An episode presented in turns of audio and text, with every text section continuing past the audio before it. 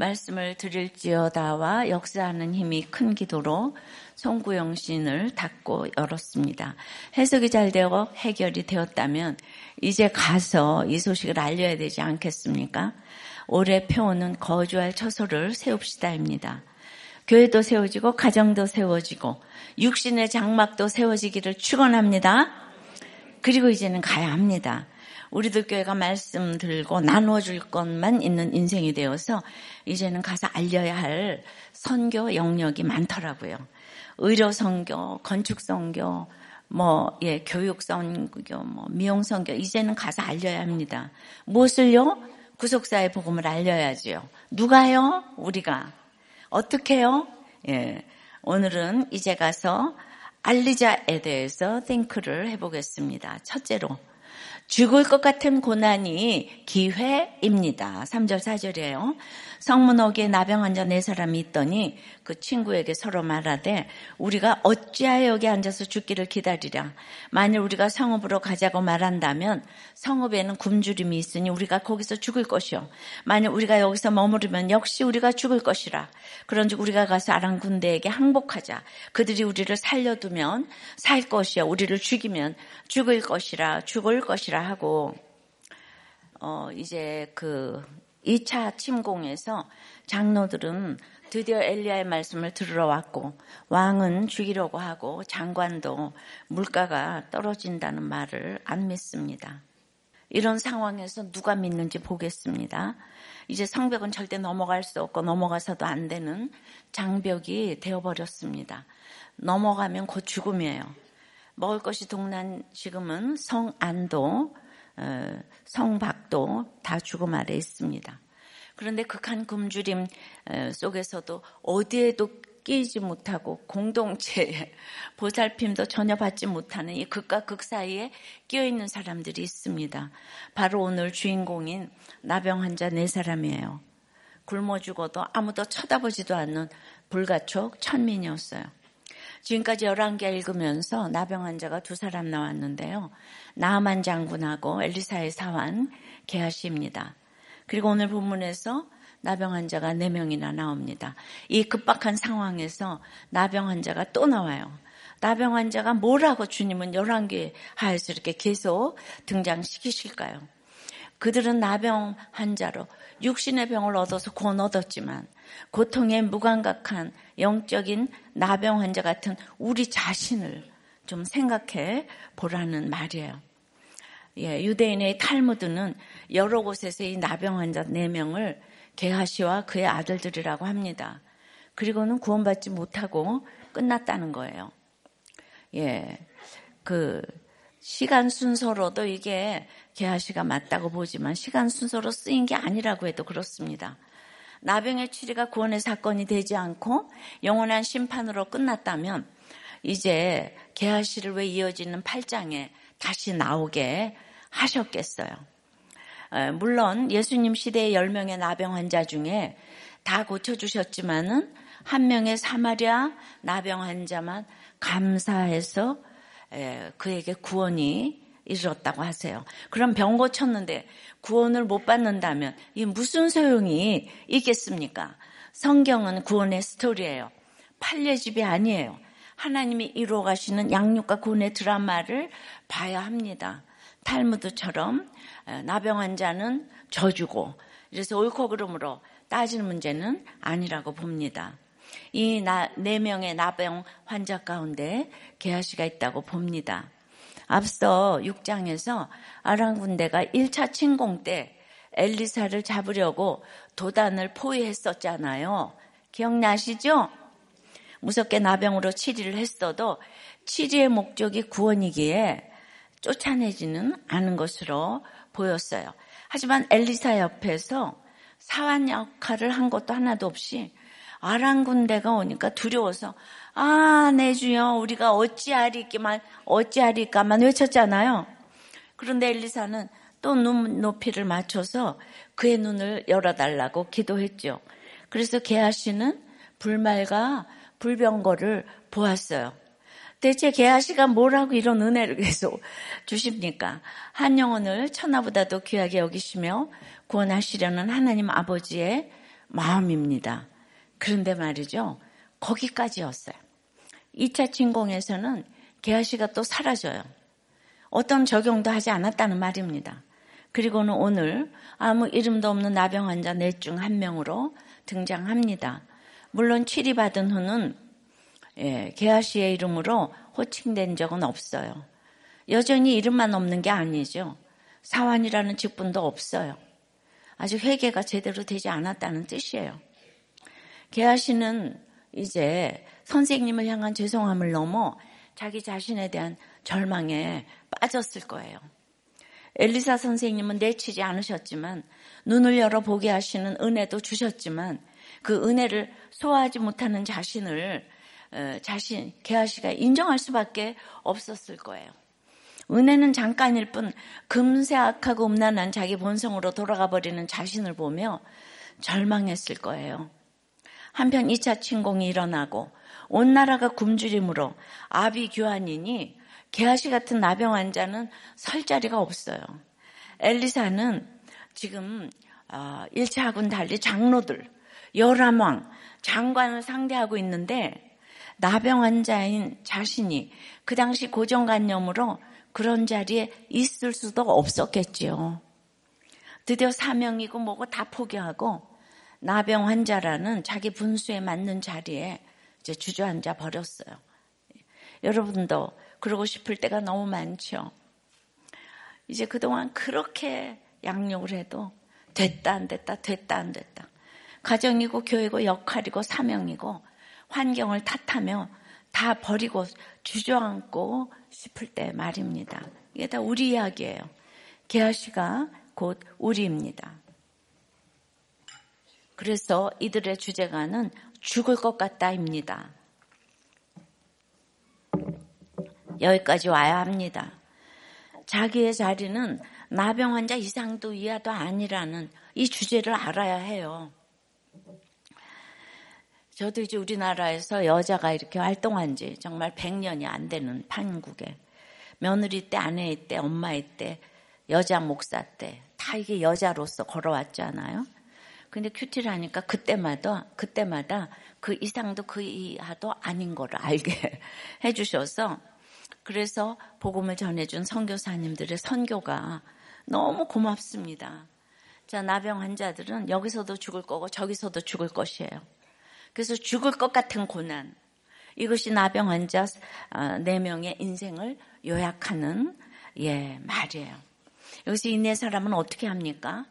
어찌하여 여기서 안, 아, 여기 앉아서 죽기를 기다리랴 합니다. 피투성이가 되었으니 죽겠다가 아니라 피투성이라도 살겠다는 것이죠. 이게 믿음보다 이 사람들이 믿음이 있어서가 아니라 나병이라는 죽을 것 같은 고난 가운데 있으니 하도 무시를 받아봐가지고 이게 가능한 태도예요. 낮은 마음이에요. 그러니 다 포기하고 들어온 개아 씨가 이런 나눔을 주도하지는 않았을 것 같아요. 오히려 그는 그대로 주고 싶었겠죠. 하지만 다른 세 명의 나병 환자 친구들이 태어나면서부터 나병 환자 친구들이 어찌 여기서 죽기만 기다리라 같이 살아보자 외쳐주니까 같이 끌려갔을 거예요. 환경이 겸손한 것이 겸손한 거라 그랬잖아요. 그리고 그것이 끌려가서 결국 엄청난 구원의 시작이 됩니다. 이런 나병 환자에 비해 여호람 왕은 이 아람이 쳐들어와서 피투성이가 된 재앙에서 하나님을 향한 소망조차 끊었어요. 어찌 더 여호와를 기다리리오 반문합니다. 여호람이 그 손에 의지하는 능력 있는 장관도 마찬가지예요. 구원을 약속하는 말씀을 듣고도 어찌 이런 일이 있으려 하며 믿지 않았습니다. 왜입니까? 마음이 높을 수밖에 없는 이들은 피투성이가 된 삶을 감당할 수가 없다고 생각하기 때문이에요. 상식밖에 기적을 바라며 피투성이 같은 삶을 이어가느니 현실을 깔끔하게 인정하고 쿨하게 죽겠다는 거예요. 게하시가 나병 환자가 아니라 왕과 장관 옆에 있었다면 또 그대로 따라갔을 거예요. 그래서 내 옆에 누가 있느냐, 어떤 공동체가 함께 있느냐가 이렇게 중요합니다. 공동체가 정말 평생을 좌우합니다. 여러분, 피투성이라도 살겠다는 나병 환자와 피투성이니까 죽겠다는 왕과 장관 중 누가 더 멋져 보입니까? 누구처럼 되고 싶으세요? 엉망진창이 된 결혼일지라도 지켜야 한다고 생각하세요? 끝내야 한다고 생각하세요? 세속사적인 가치관으로 보면 신뢰가 다 깨어진 결혼을 이어가느니 쿨하게 이혼하고 새 출발하는 게 훨씬 폼나는 듯 합니다. 이 세속사적인 가치관으로 보면 피투성이처럼 망가진 삶을 놓지 않고 살아내느니 미련 없이 스스로 세상을 떠나는 게 더 멋진 것 같으니 요새 이런 일을 행하는 거죠.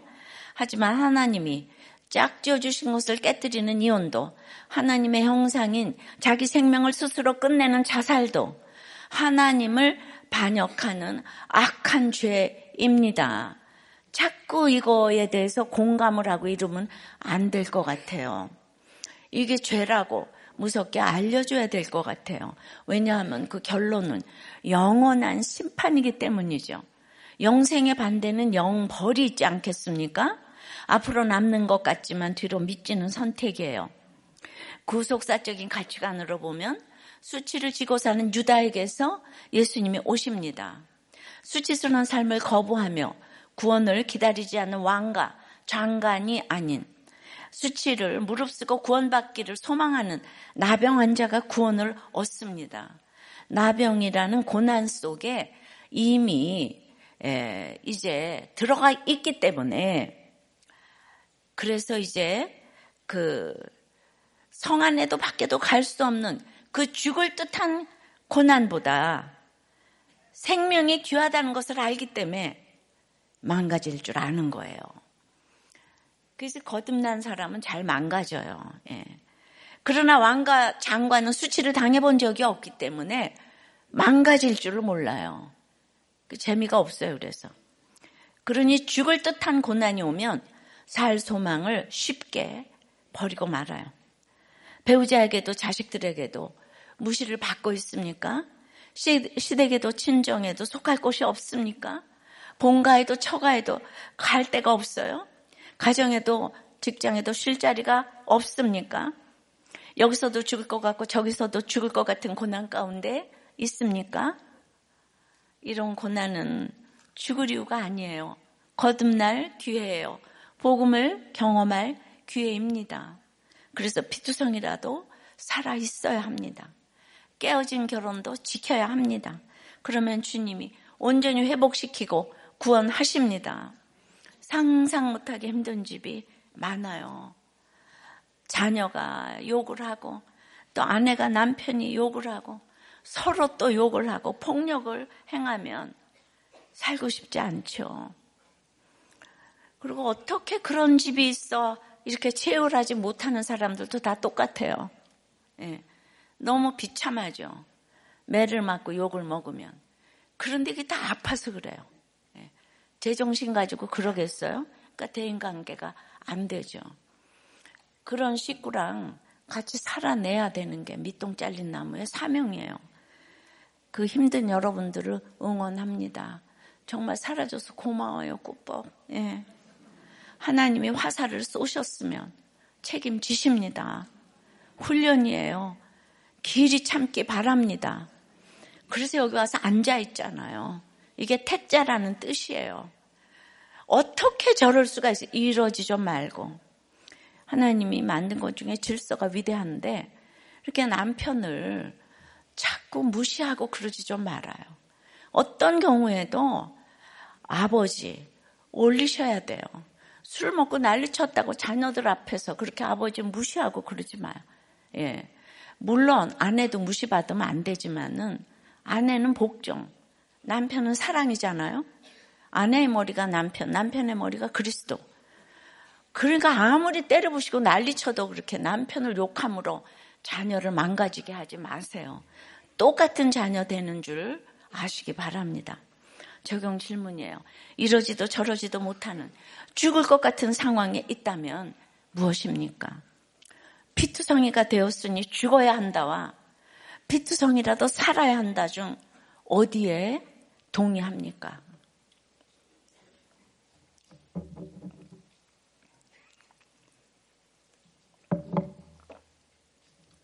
이제 가서 알리자. 첫 번째는 뭐라 그랬어요? 죽을 것 같은 고난은 기회입니다. 두 번째는 값없이 받은 구원이 알릴 소식입니다. 값없이 받은 구원. 다 따라하세요. 값없이 받은 구원. 예. 자, 5절부터 아람 진으로 가려 하여 해질 무렵에 일어나 아람 진영 끝에 이르러서 본즉 그곳에 한 사람도 없으니 이는 주께서 아람 군대로 병거 소리와 말 소리와 큰 군대의 소리를 듣게 하셨으므로 아는 사, 아람 사람이 서로 말하기를 이스라엘 왕이 우리를 치려하여 햇 사람의 왕들과 애굽 왕들에게 값을 주고 그들을 우리에게 오게 하였다 하고 해질 무렵에 일어나서 도망하되 그 장막과 말과 나귀를 버리고 진영을 그대로 두고 목숨을 위하여 도망하였습니다. 그 나병 환자들이 진영 끝에 이르, 자한 장막에 들어가서 먹고 마시고 거기서 은가 근가 의복을 가지고 가서 감추고 다시 와서 다른 장막에 들어가 거기서도 가지고 가서 감추니라. 이 죽을 것 같은 고난에서 죽기만 기다리기를 거부한 이 네 명의 나병 환자는 그 자리에서 일어납니다. 죽지 않고 살고 싶은 어, 마음을 품는 것도 중요하지만 죽으면 죽으리라 하고 일어나는 적용도 필요한 것이에요. 신랏 같은 소망을 붙들고 죽음의 자리에서 일어난 네 사람은 아람 진영으로 갔어요. 근데 이게 웬일입니까? 진영이 텅텅 비었어요. 더 이상한 것은 군대가 먹던 식량과 쓰던 무기는 물론 의복과 장막도 그대로 있는 거예요. 심지어 말과 나귀도 안 타고 갔어요. 은도 금도 다 두고 갔어요. 그야말로 사람들만 쏙 빠져나간 거예요. 이 넷은 영문을 모르죠. 배가 너무 고팠기 때문에 이런저런 생각하고 따질 여유가 없어요. 그저 제일 가까이 있던 장막에 들어가서 허겁지겁 배를 채웁니다. 이제 허기를 달래니 제일 먼저 눈에 들어오는 게 뭡니까? 은과 금과 의복이에요. 돈이죠. 근데 여러분, 왜 하필 은과 금과 의복일까요? 이 셋이 언제 나왔었죠? 나만이 엘리사를 찾아 이스라엘에 올 때 가지고 온 선물이었어요. 그런데 그 후에 나병에서 치료받은 나만에게 게하시가 달라고 한 건 뭐였죠? 은과 의복이었어요. 아마 금은 차마 구하지를 못했을 뿐인데 예, 자기로서는 은 두 달란트도 엄청난 어, 가치니까요. 게하시가 욕심 때문에 나병의 치리를 받았는데요. 그 치리로 이제 자신에 대해 절망하며 사명을 다 포기하게 되었는데 적군이 다 도망간 진영에서 은가 근가 의복을 보니 또 눈이 뒤집혔어요. 여기서는 게하시가 다른 셋을 주도했을 것 같아요. 그래서 그 재물을 싹 다 가져다가 다른 사람이 찾지 못하게 잘 감춥니다. 돈 감추는 데는 또 개아씨가 박사잖우? 자기 전공 나오니까 얼마나 신나게 감췄겠어요. 그래서 장막 하나 이렇게 싹 털고 나와 보니까 와 이런 장막에 들판을 가득 채우고 있는 거예요. 눈이 더욱 돌아갑니다. 와 이제 고생 끝이다. 이 돈이면 나병도 문제될 게 없어. 어디든 가서 잘 먹고 잘 살 수 있겠다. 이제 행복 시작이네. 이런 기대에 부풀어 이 장막 저 장막 다니며 어, 보이는 은가 근가 의복을 가져다가 감춥니다. 여기 오기 전까지 통장도 없이 다 망한 인생인데 갑자기 새 통장 개설과 함께 잔고가 수천만에서 수억에서 수십억 원이 지금 이제 쌓이게 됐어요. 그런데 이 네 사람은 아란 군대가 모든 물품을 그대로 두고 몸반 빠져나간 이유를 지금 몰라요. 그런데 성경은 우리에게 그 이유를 알려줘요. 6절, 7절에 이유가 무엇입니까? 주께서 아란 군대가 도망가게 하셨다고 하는 거예요. 어떻게 해요? 주께서 아란 군대가 병거 소리, 말 소리, 큰 군대 소리를 듣게 하셨다고 하는 거예요. 그 소리를 들은 아람 군대는 이제 착각에 빠졌어요. 자기들이 감히 맞서 싸울 수 없는 엄청난 적군이 이스라엘을 도울 원군으로 온다고 생각한 것이에요. 그래서 너무 급해서 아무것도 챙기지를 못하고 심지어 말과 나귀도 타지 못한 못할 정도로 혼비백산에서 몸만 겨우 도망갔어요. 예. 이 모든 일을 주께서 하셨다고 해요. 그러니까 우리가 여라망도 아라망도 이 세상에 왕이라고 전쟁을 잘하는 게 아니에요. 전쟁을 잘하는 게 아니라니까요. 정말 오늘 이 나병 환자 4명 주목해야 되는데 이제 열왕기하에서 처음으로 하나님을 주 아도나이라고 부릅니다. 지금까지 여러 주들이 나와서 저마다 주인 행세를 했어요.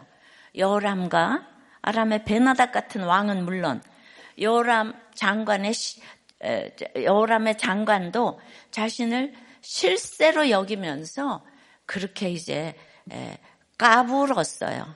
예. 그런데 이제 진짜 주님이 등장하세요. 만왕의 왕 만주의 주이신 하나님이 등장하십니다. 사마리아를 에워싼 군대를 한순간에 몰아내십니다. 여러분 사업이 안 되고 되고 모두 주께서 하신 일이에요. 주께서 하시는 일이라고 믿으면은 우리 하나님이 굶기지 않으세요. 예. 늘 그러잖아요. 있으면 없고 없으면 금식하고 죽으면 천국 간다. 왜냐? 밑동 잘린 나무기 때문에. 인생이 참 짧아요. 이렇게 구원의 능력으로 등장하신 주님의 은혜로 이 네 사람의 나병 환자는 그야말로 구원을 제일 먼저 뜨겁게 경험합니다.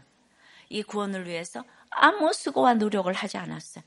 전혀 예상과 기대도 하지 못했어요.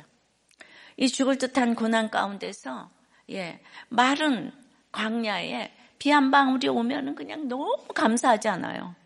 애굽 땅에 애굽 나일강에 물을 아무리 부은들 감사합니까? 죽을 듯한 고난 가운데서 죽으면 죽으리라 하고 그 죽음의 자리에서 일어나 아람 진영에 왔을 뿐인데요. 거기서 엄청난 구원을 아무 값도 없이 받았어요. 세상 어디에도 속하지 못했던 그들인데 하나님이 은혜로 베푸신 구원을 제일 먼저 누리고 있어요. 이렇게 값없이 받은 구원이 우리가 알릴 소식이에요. 합격과 취업과 승진과 성공은 노력한 만큼 성취하는 거죠. 물론 노력한다고 되는 거 아닙니다. 계획한 대로 이루어지는 것도 아니에요. 그러나 내 힘으로 수고하지 않고서는 또 이런 성취를 기대할 수는 없어요. 공짜 좋아하면 어떻게 된다고 하죠. 근데 우리는 이런 성취를 너무도 전하고 싶어요. 이런 소식만 전할 수 있는 인생을 살고 싶어요. 우리 자녀들이 그런 소식을 많이 많이 들려주게 되기를 너무도 간절히 원하고 빌고 또 빌지 않습니까? 아멘이잖아, 막. 하지만 이런 성취의 소식은 결국 내 강함을 자랑하는 거예요. 이런 자랑은 풍선과 같아요. 바람을 아무리 넣어도 작게 보이는 풍선이에요. 만족하지 못해요. 더 크게 하려고 바람을 계속 넣습니다. 자랑에 자랑을 더하고 과장하고 없는 것도 지어내 보태고 펌프질을 멈출 수가 없습니다. 그러다 결국 뻥 하고 터져버려요. 일부 때 뻥 해가지고 내 목소리가 좀 터졌어요. 예. 아유, 일부 땐 굉장히 가라앉았는데. 한 방에 추락하고 맙니다. 처음에 잠깐 아름다운 소식처럼 보이지만 결국 더 큰 수치로 끝나고 말아요. 예수가 없다면. 그래서 고린도후서 11장에는 사도 바울은 부득불 자랑하게 되더라도 오직 약한 것만을 자랑하겠다고 합니다. 왜 그렇습니까? 고린도서 12장에 내 약함을 자랑할 때 그 약함을 통해 구원을 이루어 가시는 주님의 강한 능력이 전파되기 때문이에요. 따라서 우리가 알려야 할 아름다운 소식은 주님이 나 같은 죄인에게 은혜로 베푸신 구원 뿐입니다. 모두가 100% 죄인이에요. 주님이 100%다 이루신 구원을 똑같이 받습니다. 그래서 우리가, 우리 모두가 값 없이 받은 구원을 전해야 합니다. 구원은 아무리 자랑해도 터지지 않습니다. 자랑하면 자랑할수록 더욱 커져서 허다한 죄를 덮습니다. 구원의 소식을 듣는 모든 사람을 구원합니다. 주님의 능력이기 때문이에요. 주님을 자랑하고 자랑했는데 제가 뻥 터졌습니까? 아니 아까 목소리가 터졌다 그랬지. 예. 터지지 않고 허다한 죄를 덮게 여러분들을 그래도 살리고 살리고 또 살리는 역사를 주셨어요. 우리가 거저받은 구원을 나누고 알릴 때 올해 표대로 거주할 처소가 우리 가정과 교회에 이 복음이 필요한 곳곳에 세워질 줄 믿습니다. 이런 마음으로 올해 선교에도 동참하시기를 바랍니다. 값없이 받은 구원을 알리는 모임이 바로 목장 아니겠어요? 여기서 약함을 자랑하잖아요. 여러분 목장 가는 게 이제 선교의 첫 예, 교두보예요. 예. 이 목장 가는 게 왜 그렇습니까? 한 목자님이 목장을 마무리하면서 예, 목원들 나눔이 너무 다 은혜로 와서 좀 읽어 드리려고 해요. 이 목자님은 정말 많이 변하신 것 같아요. 한 읽기만 하면 변하세요. 예, 1년 동안 부족한 가운데 굉장히 은혜를 많이 받은 목장이었다. 목장하면서 울컥울컥 한 적이 많이 있었는데 오늘은 특히 성령님이 눈물을 허락해 주신 것 같다. 구원에는 차별이 없다. 개하시나 아람 족속도 똑같이 구원 허락하시는데 하나님이 쓰시는 방법이 어떤 때는 눈을 열어주시고 어떤 때는 눈을 감게도 하시면서 그 과정에 고난과 축복이 있는데 구원을 위한 과정이라고 생각한다. 그런 관점에서 믿지 않는 둘째를 위해 간곡하게 기도해야 할 것 같고 예, 또 저도 기도를 하지만 목원들을 영적으로 눈을 뜨게 하는 목자가 되었으면 하는 하는 바람이다. 이렇게 나눔을 하니까 부목자가 이번 목장은 목자님이 한 번도 안 쉬시고 오프라인 목장을 하시고 그래서 저도 목보를 처음으로 한 번도 안 빠지고 다 올렸다. 예. 또 다른 분 목원은 저는 목장 식구들 외에 우리 집에 오신 분들이 없었는데 이렇게 우리 집에 오시면서 저에게 은혜가 많이 된 것이 제가 내 말을 하고 대화를 할 수 있는 곳이 있다는 게 감사하고 큰 힘이 되었다. 또한 분은 이번 목장 너무 은혜로웠다. 서로가 마음이 잘 통했다. 목자님이 인도를 잘하고 가신 것 같다. 처방 주신 대로 약도 일주일치 먹었는데 너무 감사했고 나이 값을 못해 죄송하고 민망하다. 어유 너무 멋있지 않아요? 다른 왜 아멘을 안 해요? 왜요? 또 이렇게 시기 질투가 납니까? 또 다른 목자님은 올해 저희가 모인 횟수를 세어보니 47번이에요. 54주 중에서 47번. 제가 제일 자주 만나는 본가 어머니보다 더 많이 만났고 가장 바쁘다는 금요일 저녁에 밥도 먹는 모임인데 요즘 같은 시대에 남들이 보면 역행이라고 할 수도 있겠지만 이 공동체가 저와 가정을 보여줬다고 생각합니다. 또 한 목자님은 어, 저는 진짜 아무리 곰곰이 생각해도 아내를 만났기 때문에 여기까지 안정적으로 왔다는 게 인정이 돼요. 우리들 교회 공동체에 대한 저령이, 저력이 제가 힘들거나 지치거나 어렵거나 슬플 때 그때는 몰랐는데 지나고 보니 다 공동체 안에서 머물러 있었기 때문에 견딜 수 있었어요. 저는 이 공동체가 있기 때문에 어떤 사건이 오더라도 두렵지 않아요. 예. 또 한 집사님은 우리는 신불자가 되어서 엉망이 되었는데 말씀이 우리한테 꽂히고 다내 이야기로 들리고 있어요. 고난이 없으면 들을 수 없는 말씀이 많은데 제가 계속 들으니 남편도 들어보자고 합니다. 속은 자와 속인 자를 듣는 순간 그냥 다 해결이 돼 버렸어요. 내가 용서할 수 있는 자격이 없고 내가 죄인이었구나. 그걸로 다 해결되었습니다.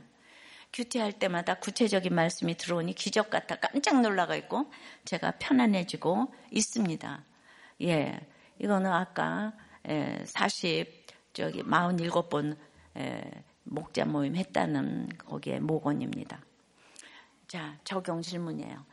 주로 자랑하는 건 뭐예요? 예. 그래서 더 자랑하고 싶어서 몸부림치는 거는 뭐예요? 과장하는 거 어, 없습니까? 값없이 받은 구원을 알리기 위해서 자랑할 내 약함, 망가짐은 무엇입니까?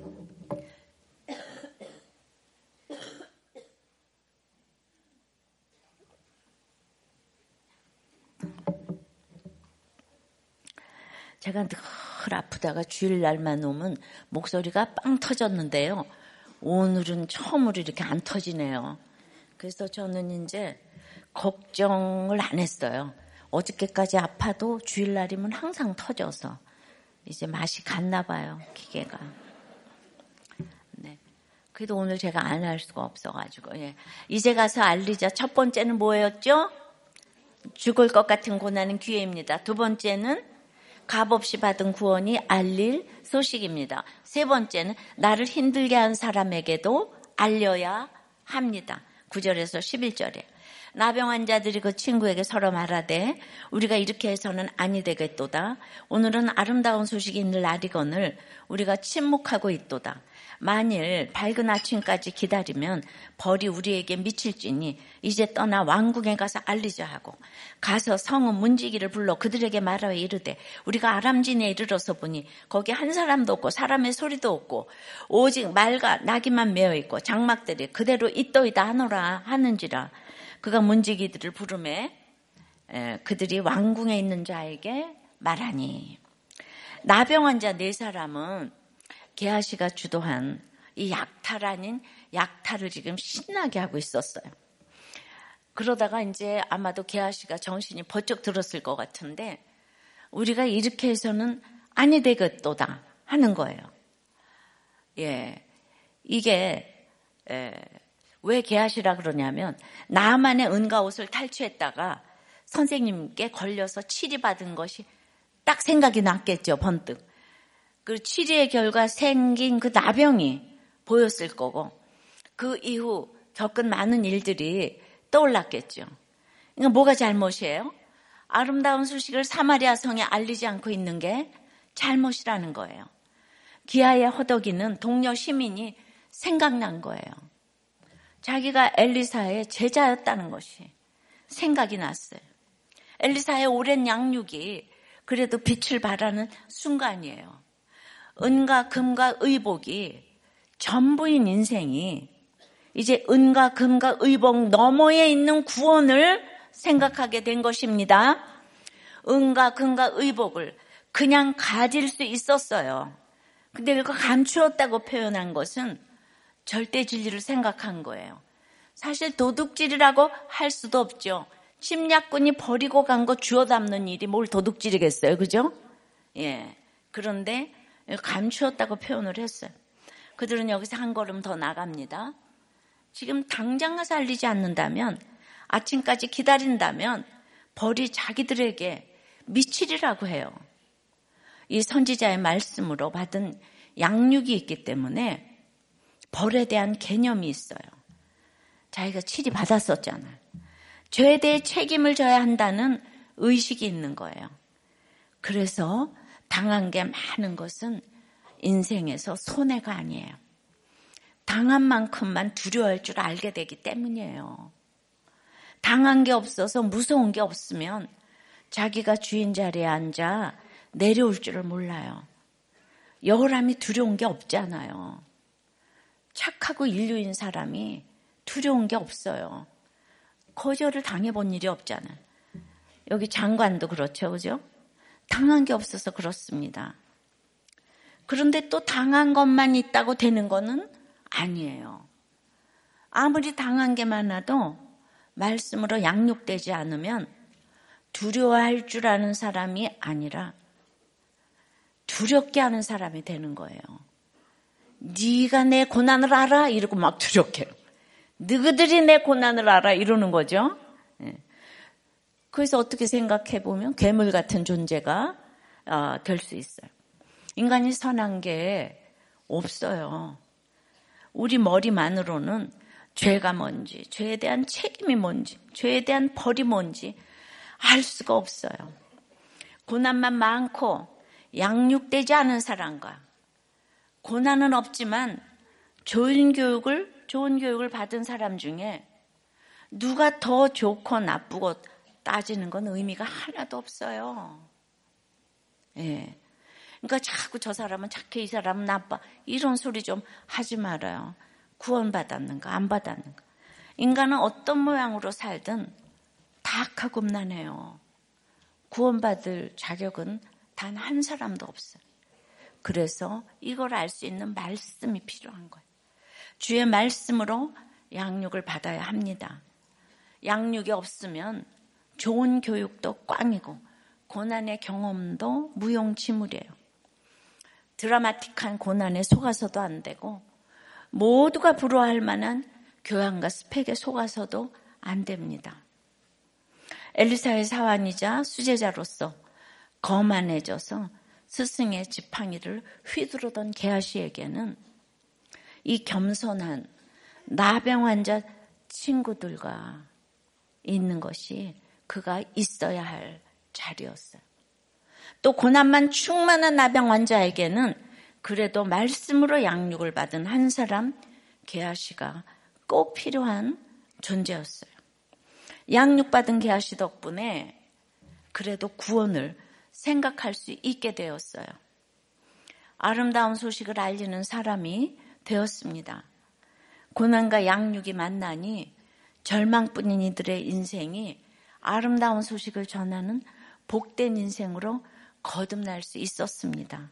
그래서 이제는 자기들을 버린 사람들이 있는 사마리아 성으로 돌아가는 거예요. 그래서 사마리아 성문에 딱 도착했어요. 떠났던 자리로 돌아왔어요. 그리고 누굴 부릅니까? 문지기를 불러요. 그들에게 문지기는 어떤 존재입니까? 가장 못된 간수 아니겠어요? 예.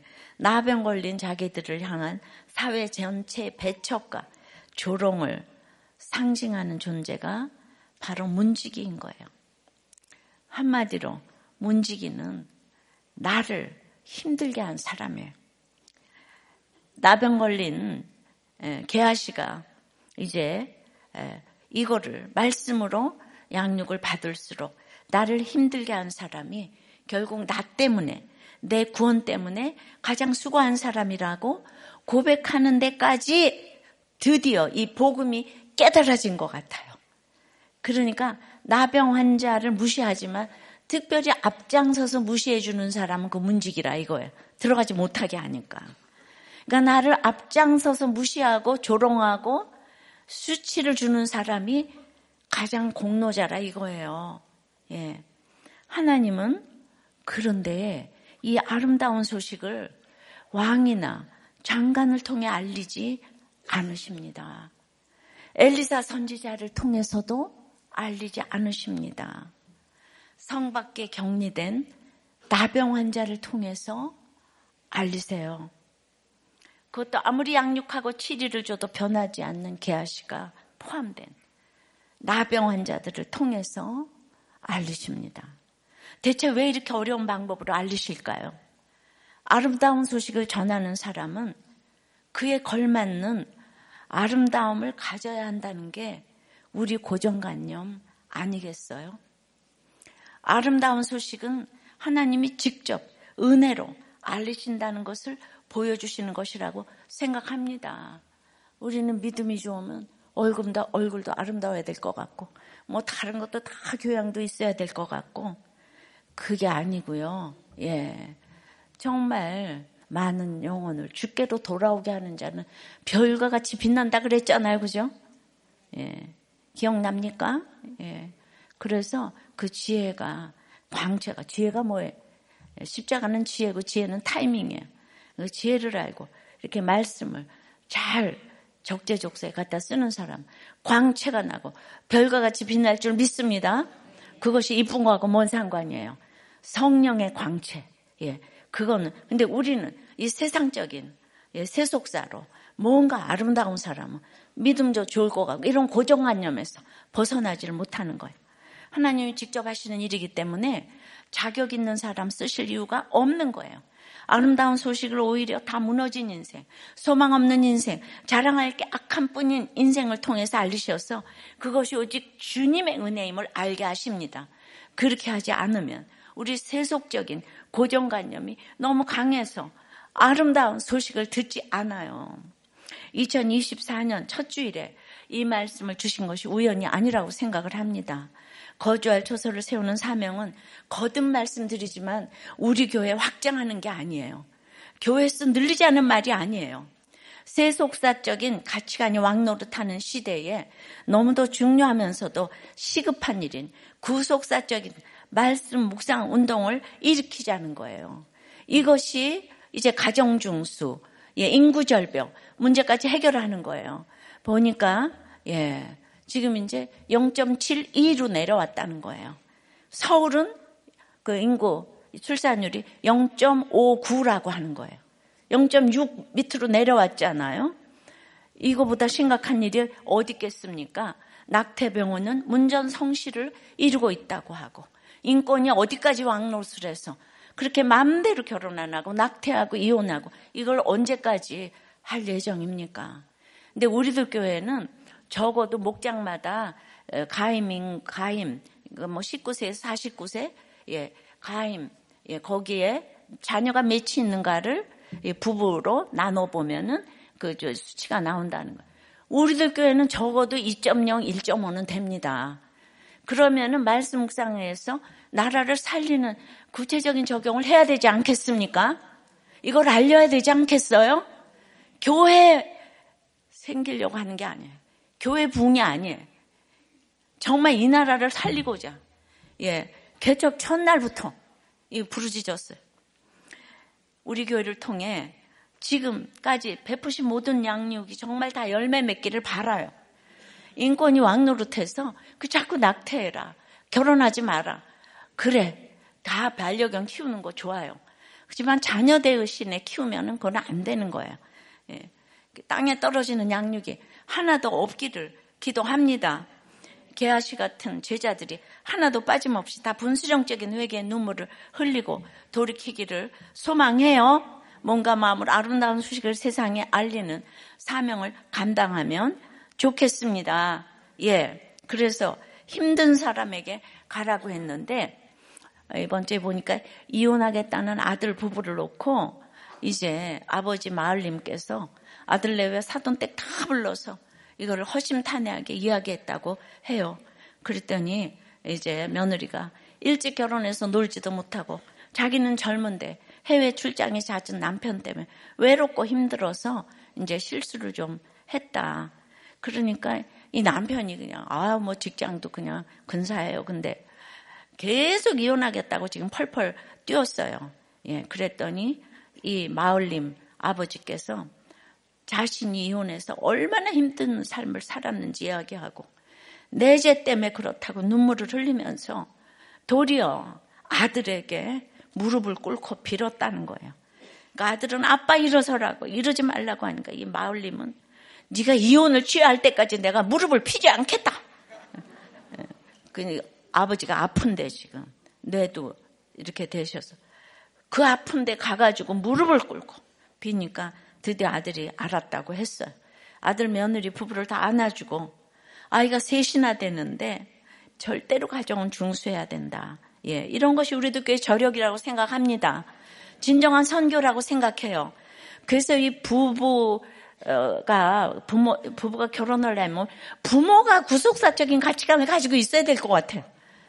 애가 셋이나, 셋이나 돼도 이런 일이 일어날 수가 있지 않습니까? 그죠?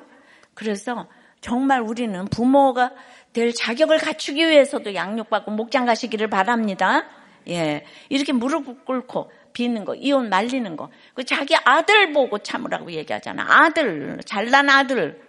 이러셔야 되는 거예요. 항상 잘난 사람이 참아야 되고, 잘난 사람이 기다려줘야 되는 거예요. 알았슈. 예. 그러니까 이게 이제 적용 질문이에요. 고난과 양육이 조화를 이룹니까? 나를 힘들게 한 사람은 누구입니까? 나를 아름다운 소식을 그에게 어떻게 가서 알리겠습니까? 그러니까 이게 다 선교인 거예요. 여러분들이 목장에서 나눈 모든 것들이 내가 또 여러분 들을 통해서 알려주잖아요. 이게 전 세계로 나가잖아요. 그죠? 그러니까 여러분들이 목장에 가는 게 선교예요. 그게 선교의 첫 걸음이 목장 가는 거예요. 아셨죠? 예. 오늘 영상 좀 틀어주세요. 예. 결국 러시아가 우크라이나를 공격해 10대 여학생이 극단적인 선택을 하는 모습을 음, 스스로 사망자보다 정말 이 본질적인 그 변화가 이루어지기를 간절한 마음이 주여 역사하여 주시옵소서. 한 사람이라도 말씀이 들리게 도와 주시옵소서. 아, 내가 여태까지 외쳤던 그 현대에 존재하는 초대교회와 같은 사역과 그 모임이 실제로 가능하구나. 가장 큰 그 자신의 죄를 고백하잖아요. 근데 그 어떤 죄라도 거기는 모든 목사님들이 다 같이 그것도 공감해 주는 거예요. 다제 설교 때문에 변화됐다고 말씀하지 않으세요? 다 큐티 때문에 변화되었다고 말씀하시거든요. 이게 바로 나를 살리는 길이고 이게 바로 내 가정을 살리고 이것이 바로 우리 나라를 살리며 우리 교회를 살리는 길이라는 것을 한번 확신을 가지고 그래서 어, 이제 포항에 어, 이 큐티 운동에 어, 제가 앞장을 서겠습니다.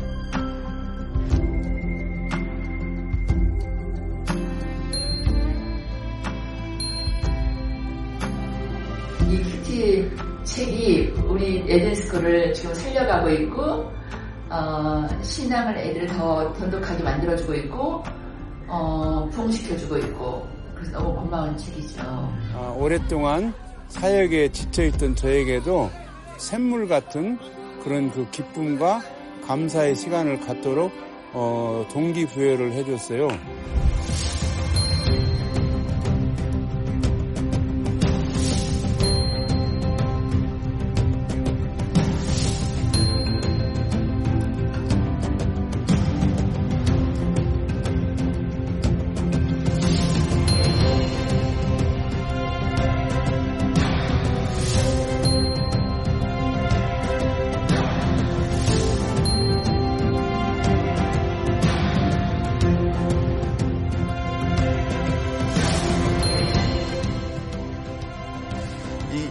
에이시언 문화권에서 특별히 한국 이 문화권에서 우리들 교회는 성공하면 안 되는 교회예요. 이렇게 모든 수치를 다 그냥 하는데 사람들이 도망가야지 숨어야지.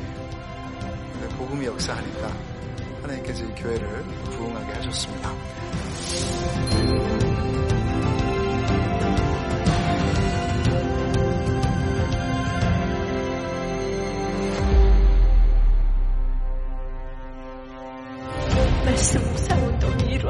도와주시고 가정중 순동이 일어나게 도와주시옵소서. 살려주시옵소서. 불쌍히 여겨주시옵소서. 긍휼히 여겨주시옵소서. 고난과 양육이 조화를 이루니까 다들 이렇게 힘든 가운데서 아름다운 소식을 전합니다. 이 나병 공동체가 가장 큰 구원을 가지고 왔듯이 새해는 우리 모두 이런 뜨거운 공동체가 되어서 이제 가서 이제 가서 알리는 이 선교 공동체가 되기를 소원합니다. 말씀 맺어요. 이제 가서 알리지 않은 죽을 것 같은 고난이 기회입니다. 값없이 받은 구원이 전할 소식입니다. 왜 안 나오세요? 빨리 나오. 나를 힘들게 한 사람에게도 알려야 합니다. 이제 가서 알리자. 예, 찬양하고 기도할게요.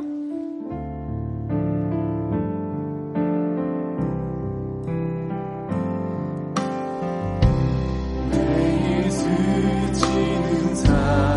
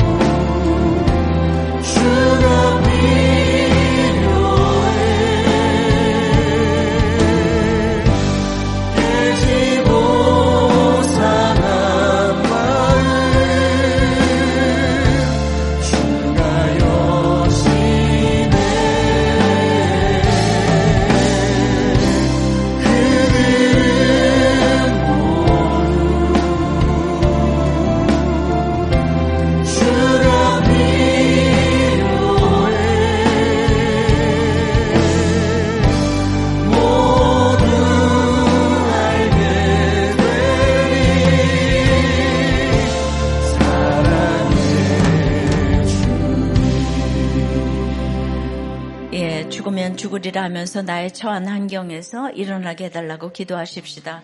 값없이 받은 구원을 알리게 해달라고 기도하십시다. 나를 힘들게 한 사람에게도 가서 알리게 해달라고 우리 다 같이 주님 크게 부르고 기도합니다. 하나